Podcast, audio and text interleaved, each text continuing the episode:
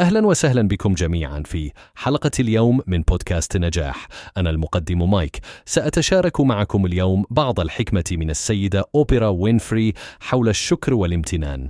أوبرا وينفري بدون شك هي واحدة من أكثر النساء نجاحا في العالم حيث قامت ببناء إمبراطوريتها الإعلامية وكذا صارت من أغنى النساء في العالم. لكنها لم تبدأ حياتها بهذه السهولة. ولدت أوبرا في محيط فقير وتواجه الكثير من التحديات في حياتها. لكن بدلا من التركيز على معوقاتها ركزت على الشكر والامتنان للأشياء الجيدة في حياتها كما قالت أوبرا. إن الأشخاص الأكثر سعادة لا يمتلكون الأفضل من كل شيء بل يقومون بصنع الأفضل من كل شيء يأتي في طريقهم.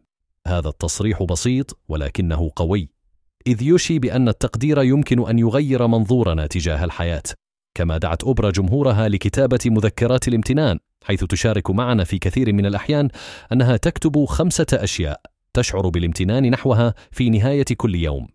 هذه العادة البسيطة تساعد على تركيز الفكر على الجوانب الإيجابية بدلاً من السلبيات في حياتنا. في النهاية تذكروا كلماتها: أكثر ما في الحياة قيمة ليس هو ما يحصل عليه الإنسان بل ما يعطيه الإنسان. شكرا على الاستماع لي في حلقة اليوم. أتمنى أن تأخذوا هذه الحكمة القيمة من أوبرا وتستخدموها في حياتكم اليومية.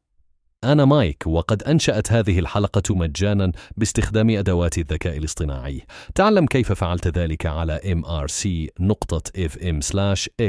ألغاكم غدا.